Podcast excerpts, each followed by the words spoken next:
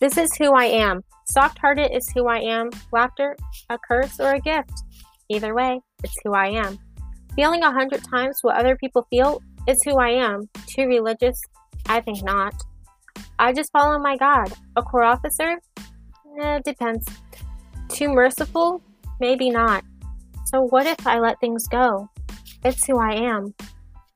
This is me. This is what I am. A child of God.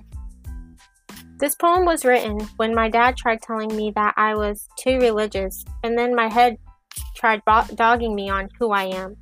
I was angry because I know who I was. I knew that I was not the fighting type. Again, my dad isn't a horrible man. He just doesn't always know how to communicate with us.